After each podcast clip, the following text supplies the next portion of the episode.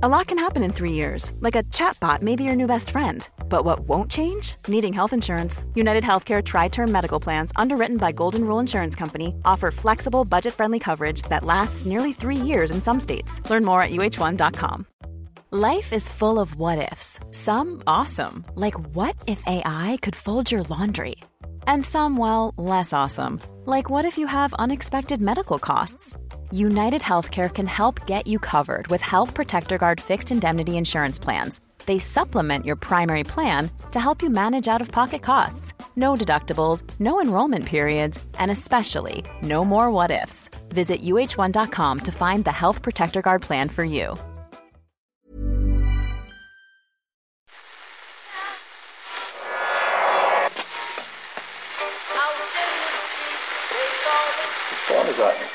That's the second time it's gone off. They never go home. They never go home. They never go home. Those those those boys. The Second Captains World Service.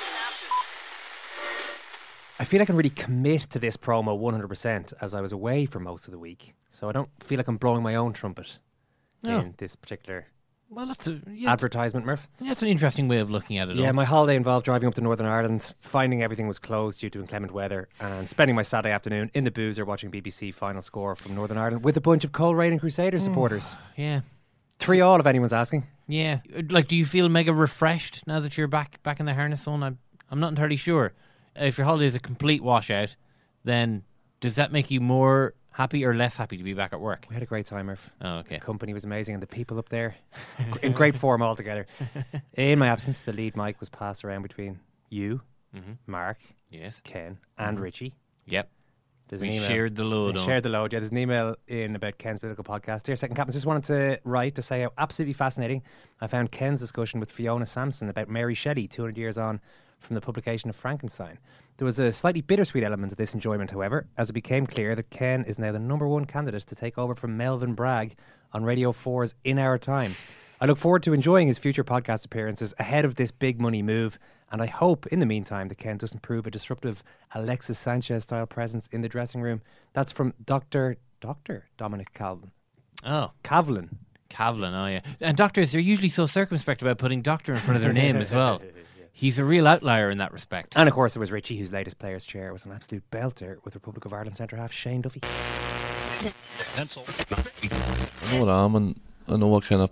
What does that mean? I know what I am. I know what I am. I've, I've got to work hard. Really, I'm not the. I'm not the most talented footballer in the world, and where you get them players who know they've got the ability, and you know you can see what like the special players like the Hazards and stuff like that, where you're like, Yeah, but you're a centre half. It's not kind of fair yeah. to compare yourself to someone like Hazard. no, I'm, his. ju- I'm just on about ability Yeah. wise, where you can see. Well, just because you played against them this weekend, it was like. yeah, what was that like? Yeah, it was it was it was the toughest game I've had probably where you can see like you can't get near him really and it was it was difficult. He had so much space and it was great as well though. I was loving it, like not really loving it, but I was loving playing against someone that quality. See how how good they actually are and it reminded me of Coutinho when we played them and Mm. it was just like a different level above like like the the average game on a Saturday really. So even in the game, when you're up against someone um, like us at home watching it, can be really appreciative of the Yeah. brilliant things they do. Even you as an opponent, sometimes you can, in the moment, even still be appreciative. Oh, after ten minutes, I, I think I looked the, the centre half who was playing. We played three, and I just went, "Wow!" Like, like, what are you supposed to do? Like, just bring them down, really? Or and it was just one of them moments where I don't really have it in games where you're like, I can't get near them. Like, but on Saturday it was one of them where I was just wa- I was wowed, really. I was watching Eden Hazard last night against Arsenal, and uh, what Shane Duffy was saying there was sticking in my head. There was a moment where Iwobi and Monreal both ran over to try and dispossess him. Were, exactly like Shane Duffy says. Realized we can't get this guy, and just both tried to kick him, failing for a while. Eventually, after two of them chasing after him for a few seconds, one of them managed to hack him to the ground. but it's a really nice insight into what it's actually like playing against these amazing footballers. Yeah, and it's not often that, that you hear someone speak as honestly as that. And he, like, Shane spoke like that for the entire interview, just Yeah, like yeah. that level of. I mean, maybe it, and Richie touches on this with Shane in the interview as well. Maybe it does actually come from having played in the lower leagues and actually having to work really hard to get to that level. Damien Delaney we spoke to last year, very Yeah. similar, similar position uh, and very similar outlook. Actually, kind of like, look, I don't, I don't, I'm not trying to put on a front here. I would, I don't know if Damien Delaney said I know what I am, but he basically had that air Yeah, about him yeah, as well. They both realised they've done well and they've deserved it as well. And uh, yeah, so fair play. You can listen to that Shane Duffy interview. And look, look, you know, you guys are great, right? You money only people. You're keeping us top of the iTunes charts. And That's we appreciate We that, of course, that. you know. I don't want to start this off on a, on a bad footing, but it's time to take the next step. Let's move on in this relationship, you know? Let's progress. If we're not going forward, we're going backwards. For so access let's, let's do this. to all of Richie's Players Chairs and all of our many amazing podcasts to come. You can get on to secondcaptains.com and sign up now. It just takes a couple of minutes. Come on, sign up to the World Service. Thanks, Kieran. Thanks, Owen. Thanks, everyone. Never forget the true nature of this city. Listen, you screwheads.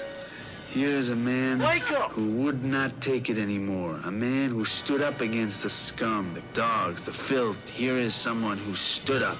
And this bike, by the way, I'd only had for two weeks. What happened to it? Dublin happened to it.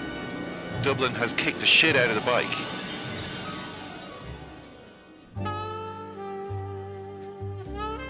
There was a few minutes when I blithely believed that I lived in a civilized city. I arrived home. It was already dark. There was rain and mud everywhere. Oh my god, this town! So I thought to myself, no need to drag my bike through the house, given that all I'm doing is, you know, getting changed and getting my stuff and going to the pool. So I'll just leave it here beside the front door, not on the street. I was in the house for probably for eight to ten minutes. What tobacco is it? I don't know. I haven't put tobacco in ages. Give me some. and there's nobody on the street, and it's dark, and there's not even any foot traffic. Open the door, bike's gone. Oh my god, this town! It's actually been taken from outside my front door in an eight minute period of being unguarded. And this bike, by the way, I'd only had for two weeks. This bike was given to me by my brother. Oh my god, this town! And I'm thinking, why? What happened to it? Dublin happened to it. Never forget the true nature of this city.